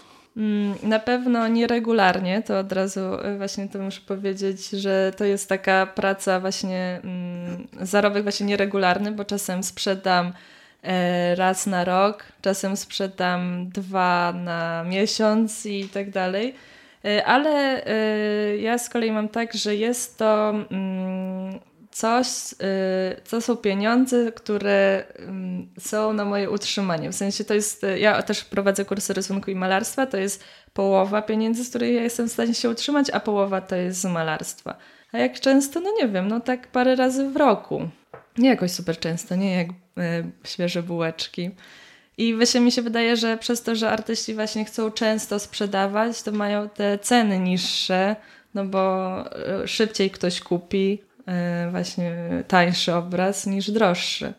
A przez to sprzedajesz? W jaki to jest kanał? Co, nie wiem, na Allegro? Przez jakąś galerię? Przez po prostu, że ktoś zobaczył twój obraz i się do ciebie osobiście odezwał? Jaki jest kanał sprzedaży obrazów? No, dużo różnych.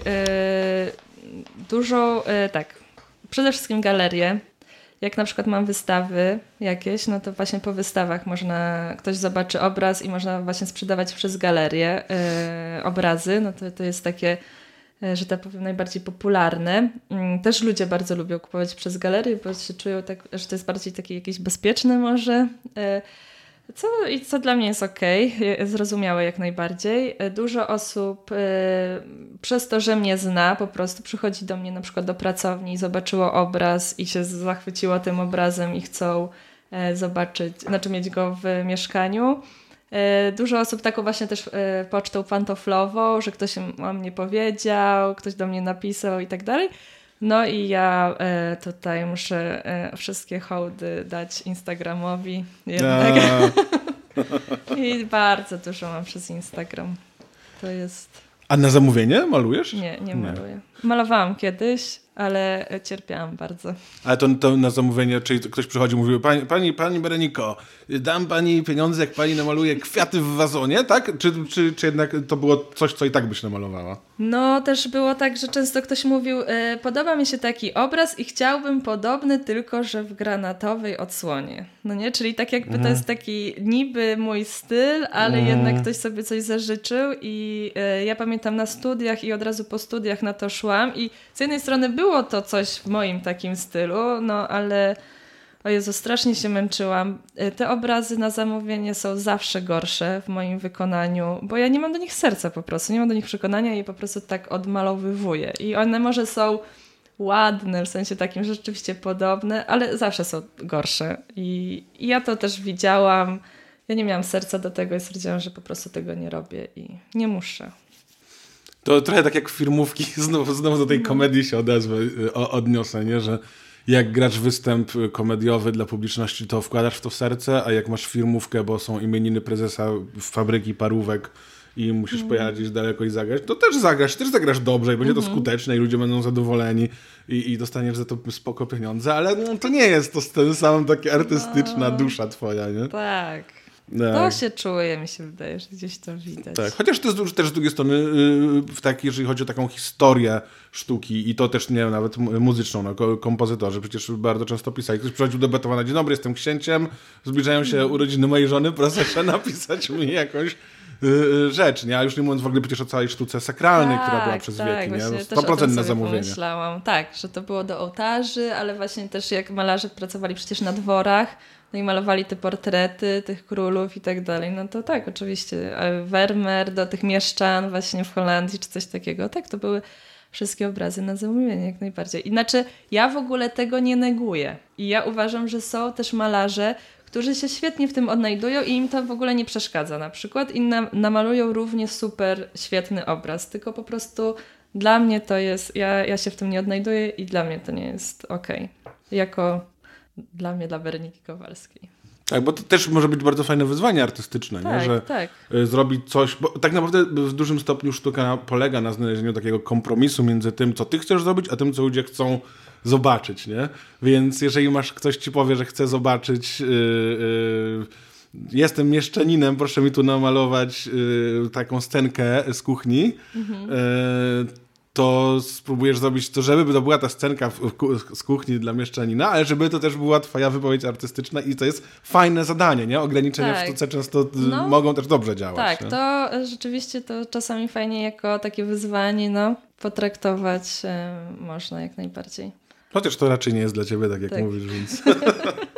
A wspomniałaś już kilka razy o tym uczeniu, to jest dla mnie bardzo ciekawy temat. W ogóle chyba jak pierwszy raz w życiu rozmawialiśmy, to mnie zapraszałaś na kurs do siebie. Nadal zapraszam, Jasiek, gdybyś miał ochotę. No nie, to akurat nie jest dla mnie. Ale jak się w ogóle uczy malarstwa? I chodzi mi, nie chodzi mi o ASP, bo to jest jakieś rzeczy, ale właśnie na takim kursie. Jak tu w ogóle ludzi, czego ty ludzi uczysz? Techniki czy odczuwania? Ja uczę matematyki, dosłownie. I często pada pytanie, czy każdy jest się w stanie nauczyć malować i rysować. I ja uważam, że tak. To są po prostu, to jest na samym początku zbiór pewnych zasad, perspektywa, kompozycja, proporcje. To jest bardzo wręcz matematyczne.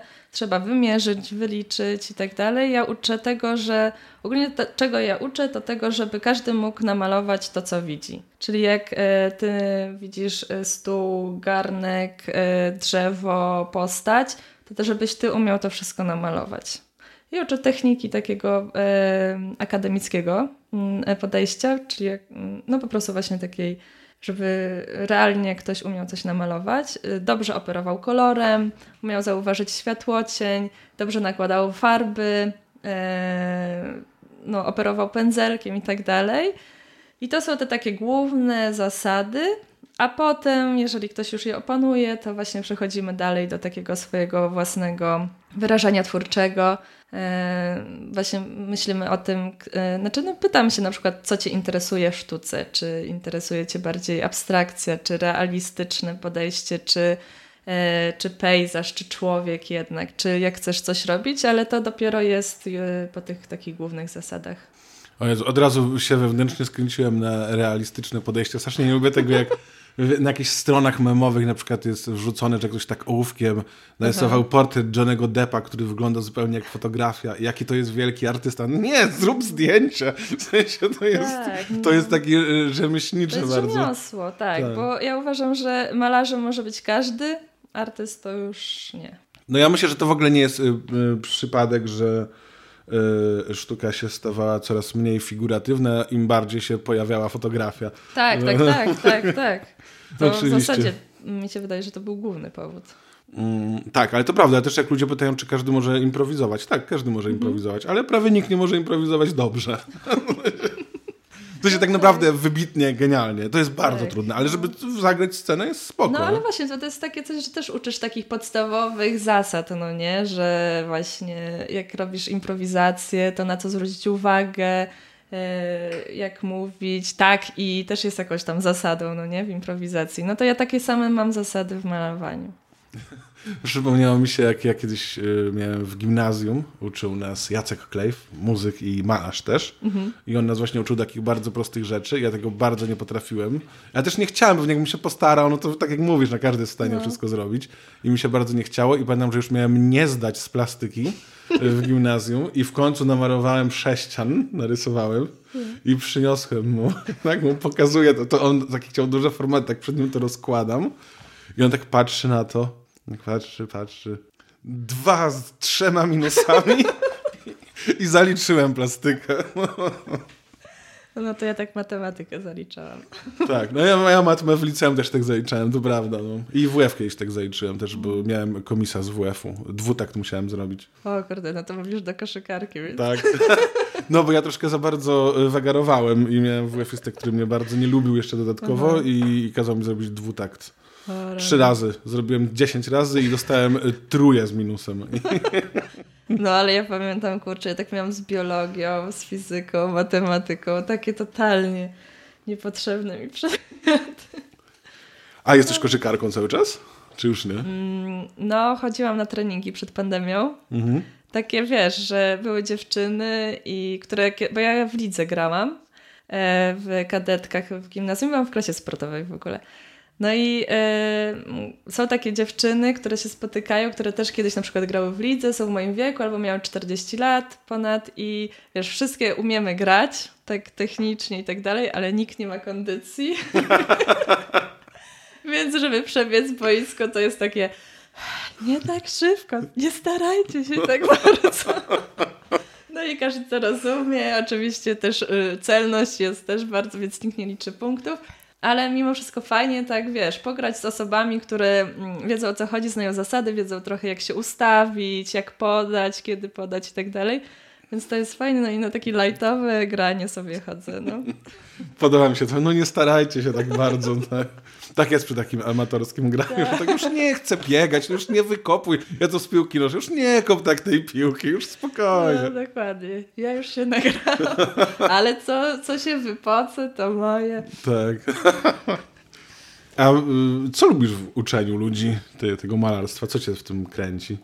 Kurczę, w ogóle z tym uczeniem to było też tak ciekawie, bo ja rzeczywiście zaczęłam uczyć tak parę lat temu tylko dlatego, że właśnie potrzebowałam jakiś stały dochód finansowy, żeby mieć na czynsz, więc bardzo takie prozaiczne życie mnie dopadło, ale się okazało, że ja bardzo to lubię i w ogóle kocham uczyć tak naprawdę. Co lubię? Lubię ludzi i w ogóle najbardziej lubię uczyć osoby z 8 klasy podstawówki albo z liceum, bo oni mają taką, nie wiem, taką energię, taką pasję, taką młodą, taką dopiero kiełkującą, takie zacięcie, motywację i w ogóle by tylko siedzieli i malowali. No i ja muszę powiedzieć, że jestem jak ten taki wampir, który tak jem tą energię. Mam takie, Boże, że naprawdę mi się często chce iść do pracowni i malować z takim zacięciem jak oni. Super.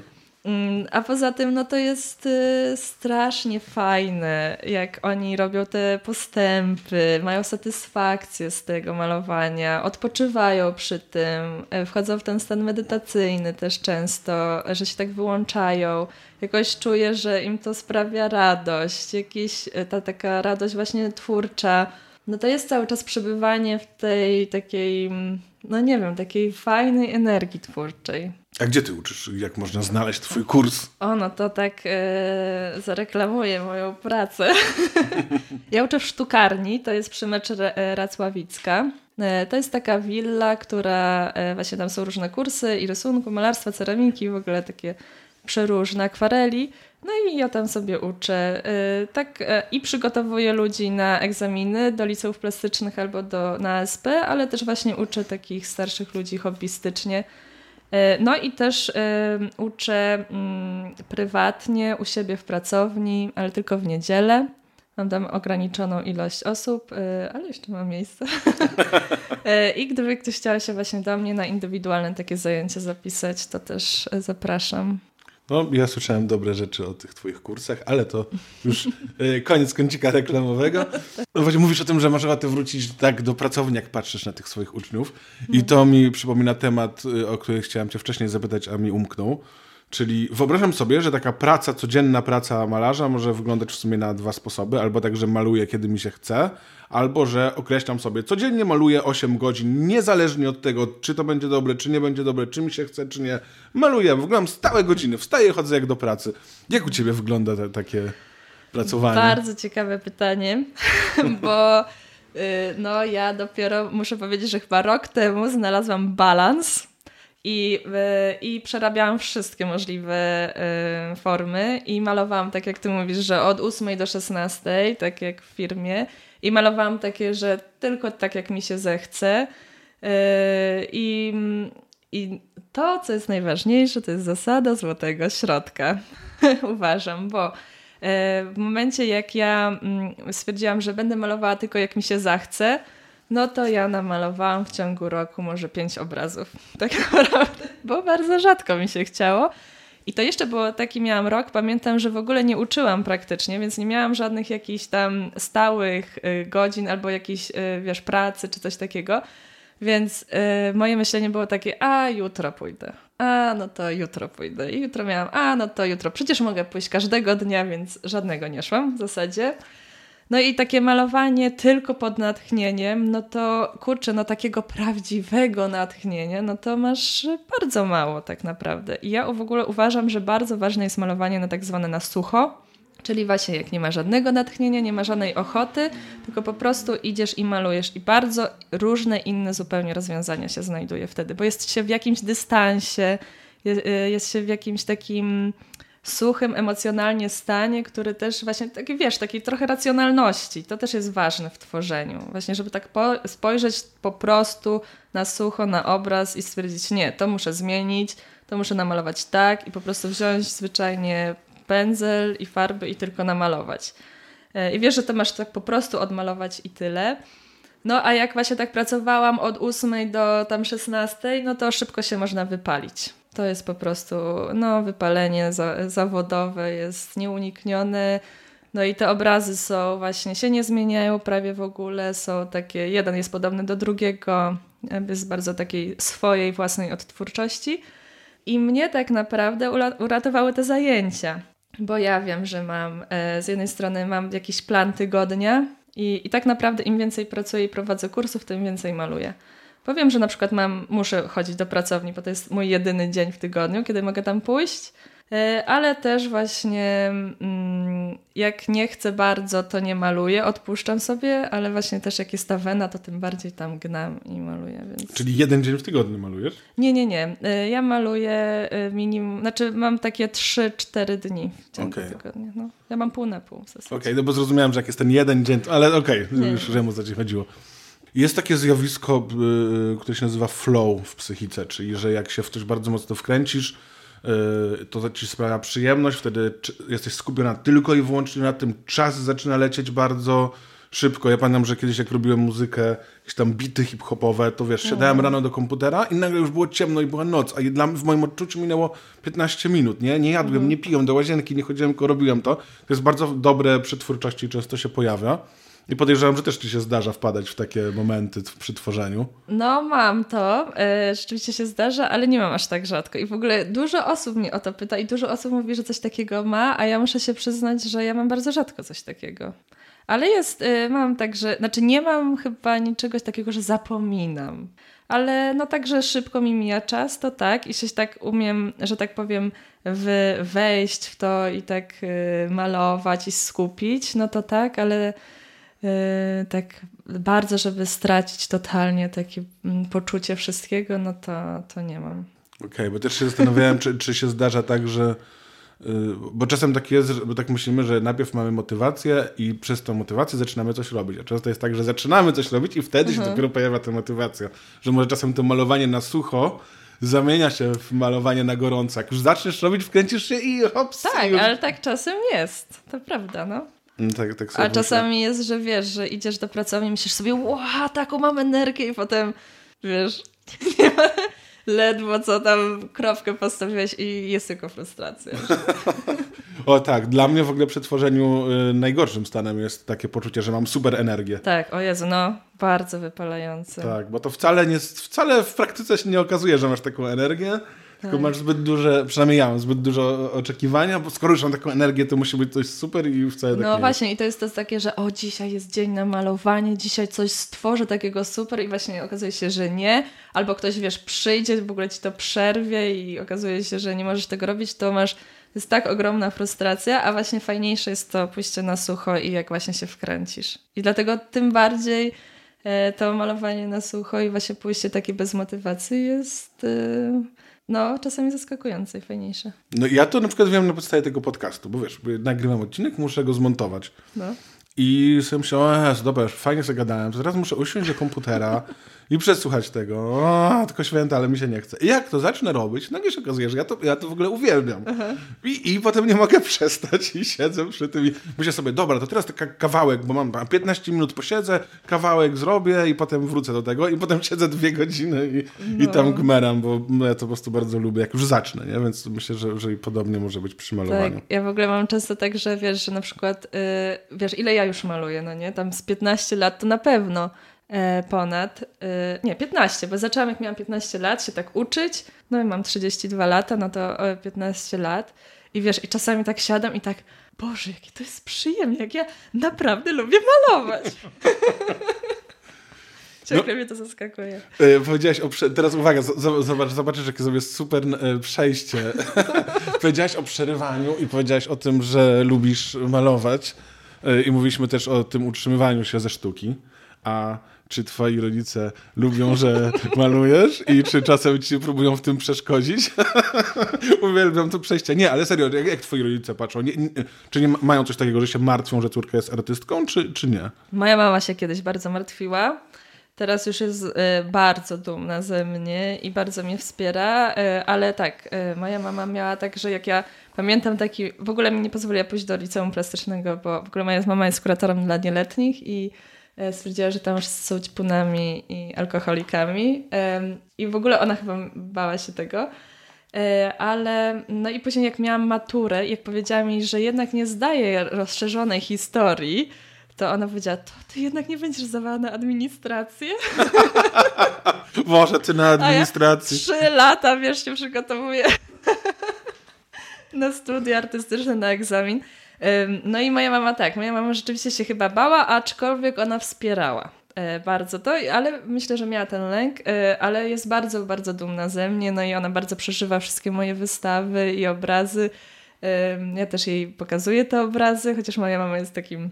dosyć krytyczna, bo właśnie... nie, ten obraz mi się nie podoba. No Jezus, tak, jak to mama, tak. Jak to mama. Ale jest dumna i taka wspierająca i też widzi, że rzeczywiście ja potrafię się z tego utrzymać i tak. I to jest moja droga całkowicie. Mój tata zawsze mnie wspierał. On wręcz mam wrażenie, że chciał, żebym była artystką.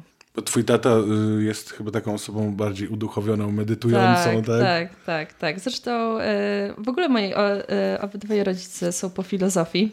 Mój tata, ale mój tata bardziej tak artystycznie trochę się tam rozwijał, bo on i pisze coś i właśnie tak literacko i był zawsze taki filozoficzny, właśnie uduchowiony, taki właśnie poetycki i tak dalej, więc on bardzo lubił ten cały artyzm. No tak, ty też jesteś taką osobą bardzo właśnie... introspekcyjną. Co to znaczy? W sensie myślisz jakby dużo o wrażeniach, o uczuciach, niekoniecznie tak bardzo racjonalnie, ale spoglądasz w głąb siebie, dużo przeżywasz i właśnie dużo mówisz o tej medytacji, o takich właśnie rzeczach. Taki świat wewnętrzny jest bardzo istotny dla ciebie. Nie? I tak jak mówisz, dla twoich rodziców też. Macie w rodzinie kogoś ze schizofrenią? Nie, a czemu?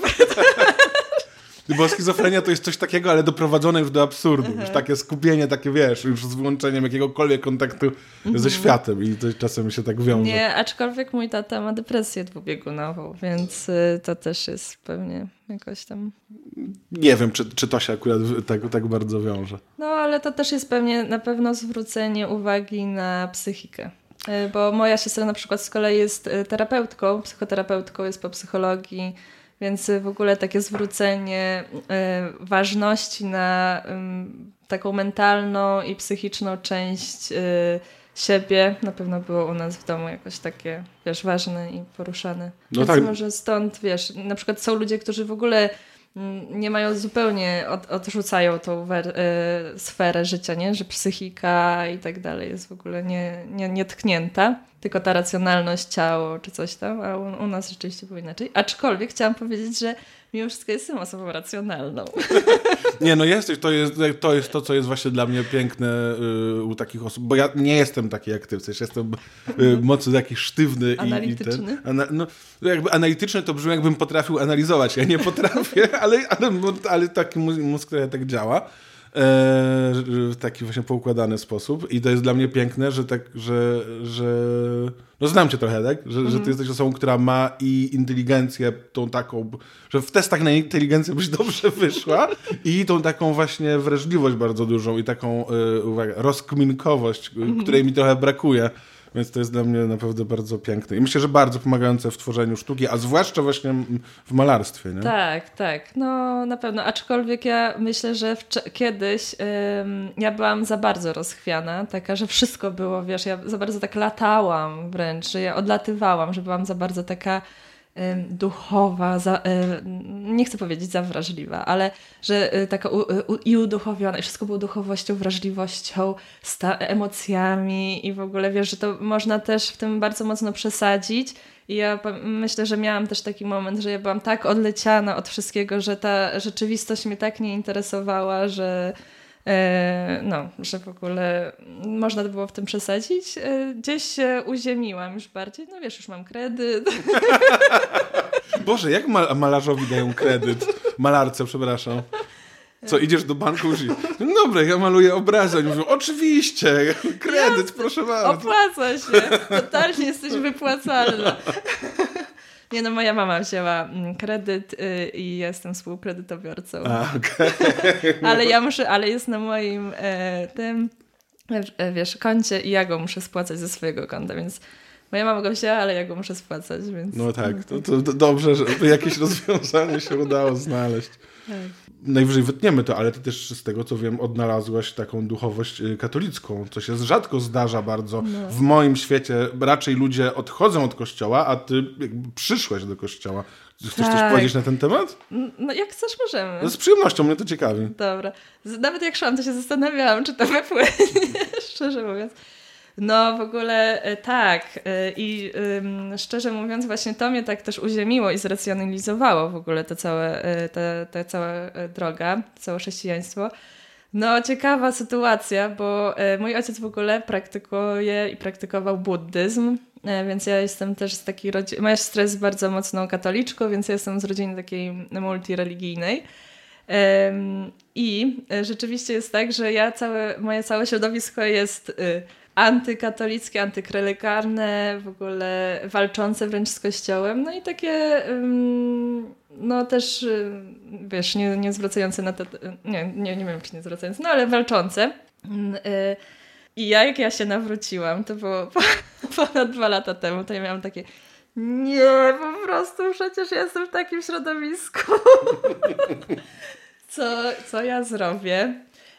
I muszę powiedzieć, że ja też w ogóle jestem, po pierwsze, jestem w środowisku takim, bo ja nie pasuję i tu nie pasuję trochę z tym, bo jestem w środowisku artystycznym, że właśnie wszyscy są, większość jest antykościołowa i jestem taka ja właśnie artystyczna, która właśnie chodzi do kościoła, a jestem na przykład moi znajomi katolicy, to są właśnie tacy wszyscy tacy trochę porządkowani, tacy wiesz... I nagle ja taka, wiesz, artystyczna i tam też trochę nie pasuje, więc ja tak się nie mogę trochę wpisać w żadne takie stereotypy. No jestem tak pomiędzy, łącząca. No, ale pamiętam, jak się nawróciłam, to miałam takie, kurde, no nie. I jeszcze miałam takie, w tym momencie w Polsce. Super, po prostu jak wejście w ogień. Normalnie. Taki przypał. Miałam sobie taki moment wybrałeś, Boże.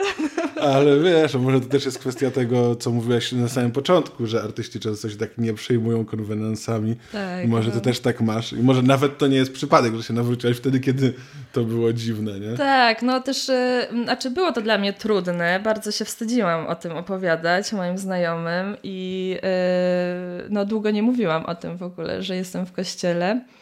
Znaczy, że w ogóle weszłam do kościoła tak naprawdę i miałam takie swoje coming outy małe. Też się spotkałam z takim trochę agresywnym odbiorem tego. Było mnóstwo takich wiesz, rozmów no, niefajnych też, aczkolwiek bardzo ja rozumiem i ja też chciałabym powiedzieć, że ja z wieloma rzeczami w kościele się bardzo nie zgadzam i sama z nimi walczę i sama jestem trochę antyklerykalna. Więc to też nie jest tak, że ja wchodząc do kościoła mówię, no nie, no wszystko jest w porządku, jednak jest fajnie i umywam ręce, nic tu złego się nie dzieje, bo tak nie jest. Ale teraz mam coś takiego, że wszyscy to i tolerują i to jest jakieś takie normalne i ja już mam z tym dużą swobodę i to jest nic szczególnego tak naprawdę. A jak wyglądała ta twoja droga nawrócenia? Chcesz powiedzieć, czy niekoniecznie? No to wiesz, jak robi nam się takie katolickie radio. Teraz opowiem moje świadectwo. No ale z przyjemnością mnie to ciekawi. Wiesz, ja ci powiem, żebyś może rozumiała też, dlaczego mnie to interesuje. Ja mam trochę odwrotną drogę. Ja jestem z bardzo wierzącej rodziny, bardzo zaangażowanej kościelnie. Prawie cała moja rodzina chodzi do neokatechumenatu. O kurczę, to jest dużo czasu. No, neokatechumat mnie zdumiewia, bo tam naprawdę trzeba dużo się modlić. Tak, no to nie... Nawet gdybym był katolikiem, to chyba jednak ten neokatechumenat to jest już przegięcie, ale... Więc jakby ja mocno taki kościelny, w ogóle chciałem być księdzem kiedyś, jak byłem dzieckiem. Tak, tak. Więc ja to bardzo dobrze rozumiem i ja osobiście jestem bardzo niewierzący. Ja nie uważam, że jestem agnostykiem, uważam, że jestem ateistą. Po prostu moim zdaniem nie ma Boga, a nie wiem, czy jest. Ale dokonałaś apostazji? Sam? Nie chce mi się. Nie mam takiej jakiejś potrzeby demonstrowania tego, bo tak czy inaczej w tych statystykach tam zostaje, więc... Ale chyba głównie z lenistwa. Ale też ja rozumiem dobrze Kościół. W sensie ja rozumiem dobrze, dlaczego ludzie są wierzący, że to nie chodzi o to, że bo rodzina tak chce. To nie wynika jakby, tak jakby to wiele ludzi sobie pomyślało, z debilizmu. No nie, w sensie tam są jakieś powody. Plus jeszcze jest tak, że człowiek ma tę sferę duchową. Ja mam, wydaje mi się, trochę mniejszą i też może dlatego jestem taki niewierzący, ale wiem, że ludzie mają potrzebę bycia wierzącym, więc mnie to bardzo ciekawi. Jestem bardzo otwarty. Nie tak jak ty mówisz, że ty jesteś wierzącą osobą, która rozumie niewierzące, to ja jestem niewierzącą, która chyba trochę bardziej rozumie te wierzące. Chociaż oczywiście moje takie dwa problemy były takie, że no ale jak można wierzyć w to, że był taki gość na górze i że ludzie nie mieli ryb, to on wziął i rozmnożył. No jak można w to wierzyć? No proszę, no. Przecież jak byłem w tych Indiach, to mi mówili, że jest taki gość, który to samo robi w górze, tylko że jest hinduistą. No, że chodzi też na jakieś górze i robi dokładnie to samo. Przecież każda religia to ma. No jak możecie w to wierzyć? No hello, to jedno. A drugie, no to jakby niechęć do kościoła takiego instytucjonalnego, która u mnie też nie jest aż tak ogromna, bo ja też rozumiem rzeczy, które są spoko w kościele, no ale mimo wszystko jak kościół chroni pedofilów albo mówi, że geje to zło, chociaż tak naprawdę Kościół nie mówi, że geje to złe, tylko że jakby czyny homoseksualne są złe, a sama osoba jest spoko. Tak przynajmniej w teorii w nauczaniu. To jakby takie dwa powody, że no jakoś mnie to tak nie ciągnie do tego kościoła. Ale ciekawi mnie, jak twoja droga trochę w drugą stronę wyglądała. Tak, znaczy no ja w ogóle rozumiem te dylematy i no też jest tak, że ja w ogóle się z wieloma rzeczami też sama mam takie same dylematy, więc też nie jest tak, że ich nie mam. Ale to, co jedną rzecz powiem, to właśnie ja, jak się nawróciłam, to była też za mało czasu, żeby to wszystko opowiedzieć, ale było to związane z taką otwartością serca. To też było po terapii, terapiach tak naprawdę i gdzieś w pewnym momencie mi się tak dosłownie odblokowało serce, padły mi wszystkie takie mechanizmy obronne i tak dalej, że ta otwartość się nagle tak ogromnie pojawiła. I z wieloma rzeczami to było związane. W każdym razie miałam rzeczywiście takie walnięcie piorunem, że o kurde, Bóg jest. No nie? I co teraz? I wiesz, i nagle stoję i takie, ale tobie była tak ogromna pewność. Ja miałam coś takiego, że jeżeli jest źródło miłości, to jest to Bóg. Po prostu takie było moje rozumienie. I pierwsza myśl, jaką miałam, no dobra, no to Budda czy Jezus? I ja ogólnie mam takie przekonanie, że każda religia prowadzi do jednego i tego samego. I nie mam czegoś takiego właśnie, że jedni są lepsi, drudzy są gorsi i tak dalej. To coś tam powiedziałeś o tym hinduizmie, że rzeczywiście ja po prostu stanęłam, że wszystko prowadzi do jednego i ja teraz sobie wybiorę ścieżkę. Bo ja miałam takie myślenie, że jeżeli jest źródło miłości i jeżeli jest to Bóg, to ja chcę być do tego źródła podłączona. I tak jakby ja chcę mieć do niego dostęp, do tego źródła. No i wiedziałam, że można to osiągnąć przez praktykę po prostu. Przez właśnie medytację, jakieś różne rzeczy. No i właśnie, ponieważ ojciec był buddystą, ja też zresztą miałam taki epizod buddyjski. Moja siostra jest katoliczką, zresztą też istniejemy w takim kraju. No to tak miałam takie, kurde, no to co mam wybrać? No i przekonało mnie to, co Dalaj Lama powiedział. O nie! Dalaj Lamo, skrzaniłeś swoją robotę. No, żeby właśnie wybrać jednak wiarę, znaczy ścieżkę, która jest najbliżej kulturowo. I uważam, że miał w tym rację, bo jak ja praktykowałam buddyzm i mówiłam w sanskrycie, te wszystkie, wiesz, o mała, madema, hi, mocha, to ja tego nie rozumiałam po prostu, bo to było nie w moim języku, ja nie mogłam się odnieść do tego. A jak jednak mówię Ojcze Nasz, to za każdym razem to słowo może mnie przenikać jeszcze dodatkowo, więc to nawet język tutaj rolę odegrał. No a poza tym, no wiesz, jak jednak jesteś w Polsce, gdzie oczywiście, no niestety jest to kraj katolicki, w sensie takim, ja jestem za oddzieleniem kościoła od państwa w ogóle bardzo mocno, no ale ja mieszkając jeszcze w Warszawie mogłam sobie pozwolić na tak zwany churching, no i sobie wybrać kościoły, gdzie są super kaznodzieje, gdzie super głoszą słowo, gdzie pięknie śpiewają, gdzie te kościoły ładnie wyglądają i po prostu też praktykować w takiej naprawdę z dobrymi nauczycielami, z dobrymi duchownymi. No i po prostu poszłam do kościoła. Na pierwszą mszę wybrałam najgorszą możliwą. We wtorek jakoś o 18:00 stwierdziłam, jak przetrwam taką mszę najgorszą, to coś tu musi być. No i poszłam, było okropnie. A ja po mszy miałam takie, Boże, wróciłam do domu, chcę tu zostać. No i poszło. No co mogę powiedzieć? No Jezus to był super kozak. Dobre ma te nauki. Ja mam taką zdolność, którą bardzo potrafię wkurzać ludzi. Potrafię się wcielać w prawicowca, bardzo wierzącego.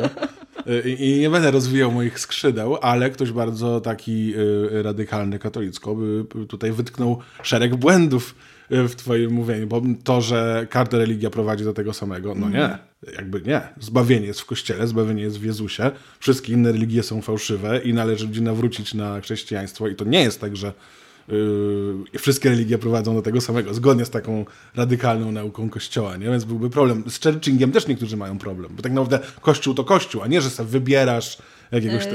Ja zaczynam to coraz bardziej rozumieć, jak już nie potrzebuję tych wszystkich pięknych otoczek, to rzeczywiście już jak po takim długim praktykowaniu, zanurzeniu się w naukę i rzeczywiście dojściu trochę do tej esencji coraz bardziej, to rzeczywiście mi wystarcza już też bardzo prosta liturgia i Eucharystia, taka wiesz, z niczym szczególnym, aczkolwiek no jak ksiądz, wiesz, gada o polityce i o tym, że każdy musi mieć wroga i w ogóle, wiesz, Unia Europejska to coś tam i tak dalej, no to nie daje rady. No mnie jako katolika, ja nie spotykałem, ja nie pamiętam takich kazań czysto politycznych takich. Mm-hmm. Czasem słyszę w mediach, że coś takiego się dzieje, ale ja tego nie pamiętam. Ale nie, raz pamiętam, że ksiądz mówił, że należy bić dzieci, ale to raz tak było. Ale bardziej mnie denerwowały te takie pierdolenia, w sensie beztreściowe takie gadania, te kazania, które takie były. Wiadomo, w ogóle kazanie jest najmniej istotne w trakcie mszy, a wszystko inne jest ważniejsze. No, ale fajnie, posłuchaj. Ale fajnie, tak, coś, co nie jest takim po prostu bełkotem, zbiorem tych takich kalek językowych. Po prostu tak gadają i tak, gadają taka często. Taka woda lejąca się tak, i tak w zasadzie nie wiadomo, o co chodzi. Bo też z tymi księżmi to są bardzo inteligentni i spoko księża, ale raczej nie mają, i to nawet w środowisku katolickim, opinii, że to są najbystrzejsze osoby na świecie. Tak, więc to prawda. Ale w ogóle a propos, to przypomniało mi się, bo przesłuchałam trochę twoich podcastów i słuchałam podcastu z Michałem Kutkiem i on właśnie mówił o czymś takim, że studiuje na tej filozofii, no i oni tak, wiesz, ci profesorowie tak mówią beznadziejnie, nudno i tak dalej, a powinien ktoś ich nauczyć po prostu, wiesz, retoryki i dobrego gadania, no nie? I ja mam wrażenie, że to jest też z księżmi, że niech oni pójdą na kurs dobrego mówienia i nie każdy taki jest. No, to, co mogę tutaj zarekomendować, no to dominikanów, bo jednak oni mają ten właśnie charyzmat, że są skupieni na kaznodziejstwie i oni właśnie ćwiczą przemawianie do ludzi i właśnie się skupiają głównie na kazaniach, no i właśnie na tym, jak mówić, co mówić, jakim tonem głosu i tak dalej. No ale tacy księża zwykli, że tak powiem, no często nie mają tego daru. Świetni też oratorsko są księża właśnie, którzy w neokatechumenacie często są prezbiterami i oni są z tego seminarium Redemptoris Mater. To jest, oni są często w ogóle z zagranicy, oni się też uczą polskiego i oni mówią dosyć normalnym językiem, przez to, że się nauczyli polskiego, to bardziej świadomie operują i mówią ciekawe rzeczy, ale powiem ci ciekawostkę, na przykład jest taka rzecz, która bardzo często boli ludzi, że idą na pogrzeb w kościele i to kazanie jest takie zdepersonalizowane, mówiące o tym, że wszyscy umrą, takie jakieś takie randomowe i tak dalej. No i że żałują właśnie, że ksiądz nie powie czegoś bardziej osobistego, no i to jest specjalne. To jest specjalnie po to, żeby ludzi trochę onieśmielić w obliczu kościoła, żeby pokazać tą taką, że nie jesteś mało ważna, że jesteś tym takim pyłem, że też prawdopodobnie Kościół troszkę celowo nie robi tak, że ci księża mówią w taki sposób normalny, bo wtedy by może też bardziej weszli w świat oceniania. Bo jeżeli by ksiądz mówił tak płynnie, retorycznie, jak ktoś na jakimś TEDxie, to byś go zaczynała oceniać na tych samych zasadach. A jak ktoś jest po prostu, wiesz, ta melodia księżowska jest taka specjalny sposób mówienia. Jest, nie? Strasznie wkurzające. Ale są tacy księża, są w ogóle tak, wiesz, ja na przykład lubię, mam takich youtuberów. Tak, Langusta na palmie, ksiądz Szóstak na przykład. Nie? No, ale no jest ich mnóstwo. Ojciec Szóstak. Tak, jest ich mnóstwo różnych innych jeszcze i oni naprawdę gadają jak na TEDxie, dobre kazania. Po prostu. Zresztą ja do zmywania naczyń bardzo lubię zawsze sobie pójść. Ja mam problem z tymi dominikanami. Mam dwa problemy.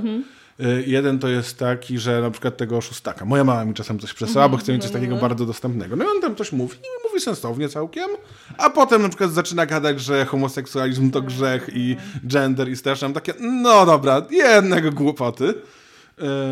Ale jest i tak dużo ciekawszy niż wielu księży. Ale druga rzecz, taki problem trochę głębszy, że jakby już niezależnie w ogóle od tego, że mi jest po prostu trudno uwierzyć w to, że jest Bóg i jest Trójca i w te wszystkie historie i ja mam też problem, dlaczego miałbym problem, gdybym stwierdził, dobra, tak jak ty, takie olśnienie, Bóg istnieje, to teraz muszę wybrać religię. No.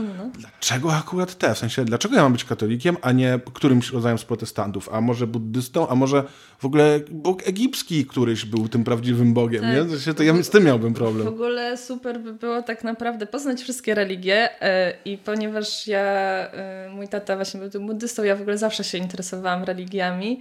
Więc ja ogólnie miałam trochę takie rozeznanie, jaka religia co mówi i tak dalej, więc ja też wybierając ścieżkę duchową trochę też to zrobiłam świadomie, wiedząc jakie są inne, ale rzeczywiście fajnie by było najpierw wiedzieć i poznać sobie inne i dopiero potem zdecydować. No.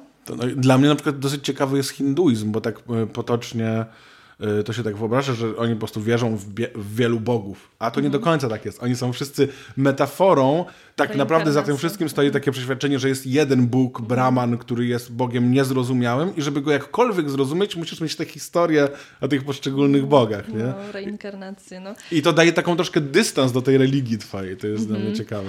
Ja z kolei najbardziej taką, jeżeli to nie jest trochę religia, ale taka ścieżka duchowa, no to taoizm jest dla mnie, no nie ma nic piękniejszego. Jest przepiękną ścieżką i w zasadzie bardzo dużo też w chrześcijaństwie odnajduję z taoizmu, ale no też ja mam coś takiego, że jak ja czegoś nie jestem w stanie zrozumieć, no też jestem młodą adeptką nauki Jezusa, że tak powiem. No, i też nie wiem jeszcze wszystkiego, nie znam i tak dalej, to ja w ogóle bardzo często sięgam do buddyzmu, do taoizmu i do innych nauk i uważam, że wiesz, ja uwielbiam mędrców wschodu. Jest taki ksiądz Antoni de Mello, nie wiem, czy kojarzysz. Słyszałam, dużo osób mi o nim mówiło, ale jeszcze nie słuchałam wszystkiego. Jest bardzo ciekawy, on nie żyje, ale jest, książki wydaje, nawet kiedyś jedną czytałem. On jest właśnie, on był Hindusem, z tego co kojarzę, i on był bardzo mocno pod wpływem hinduizmu, buddyzmu, ale był księdzem katolickim i on w tych swoich książkach odchodzi. Ja mam takie wydanie, przy którym jest w ogóle ostrzeżenie chyba przez Ratzingera podpisane, że w którymś momencie on odchodzi od nauki katolickiej, ale jest to bardzo ciekawe właśnie i też trochę pokazuje, że te religie dosyć o podobnych rzeczach mówią. Przecież i w islamie będą piękne rzeczy i nie wiem, i konfucjanizm pewnie też ma piękne rzeczy, a wcale nawet nie jest religią konfucjanizm. Tak, nie? No to tak samo taoizm jest, tak. To są takie dwie obok siebie. I jeszcze chciałem tylko zakończyć mój drugi problem z dominikanami, bo ten taki ogólny, religijny to jest taki po prostu ogólny, a z dominikanami jest taki problem, że dominikanie właśnie uchodzą za ten taki fajny kościół. Że to są te spokoziomki, ten kościół otwarty, że to nie jest licheń, to nie jest ojciec Rydzyk, to nie są ci ludzie, co kryją pedofilów, to są spoko kolesie, którzy wchodzą w adidasach. No i oni też mieli bardzo duży skandal seksualny. Tak, oni mieli tego super człowieka, który właśnie potrafił świetnie mówić, który ludzie tam przychodzili i po prostu... ciarki ich przychodziły, jak on wspaniale mówił, jak on miał ekstra kontakt z ludźmi i tak dalej, no a na końcu się okazało po latach, że on akurat nie był pedofilem, ale że ogólnie molestowanie i w ogóle te dużo takich nadużyć było i się okazuje, że no nawet i też ci dominikanie tak to, wiesz, tam to troszkę nie wypłynęło mimo wszystko i się w sumie okazało, że ci otwarci dominikanie to zasadniczo to samo, co reszta kościoła. Tak, więc... no też to jest takie zawsze bolące, że kurde, chciałoby się mieć jakąś chociaż jedną ostoję nieskazitelną i przynajmniej ci są fajni, no ale właśnie wszystko się poszło. Tak, no. Co mogę powiedzieć? No jestem przeciwko. No i to też mnie boli i no to jest to tak, tragedia dla mnie też duża. Teraz ciężko cokolwiek powiedzieć po tym, ale chciałam jeszcze powiedzieć odnośnie Szóstaka, że ja też z nim mam coś takiego, że nawet z moją siostrą gadamy, że widać, kiedy on mówi z ducha i kiedy się pomodli, a kiedy nie, bo rzeczywiście ja też na przykład jak go słucham, ja ogólnie nie mam czegoś takiego, że ksiądz jest dla mnie autorytetem i w ogóle wyrocznią i cokolwiek on powie, to jest, to tak jest i w ogóle, no nie? Teologia jest... bardziej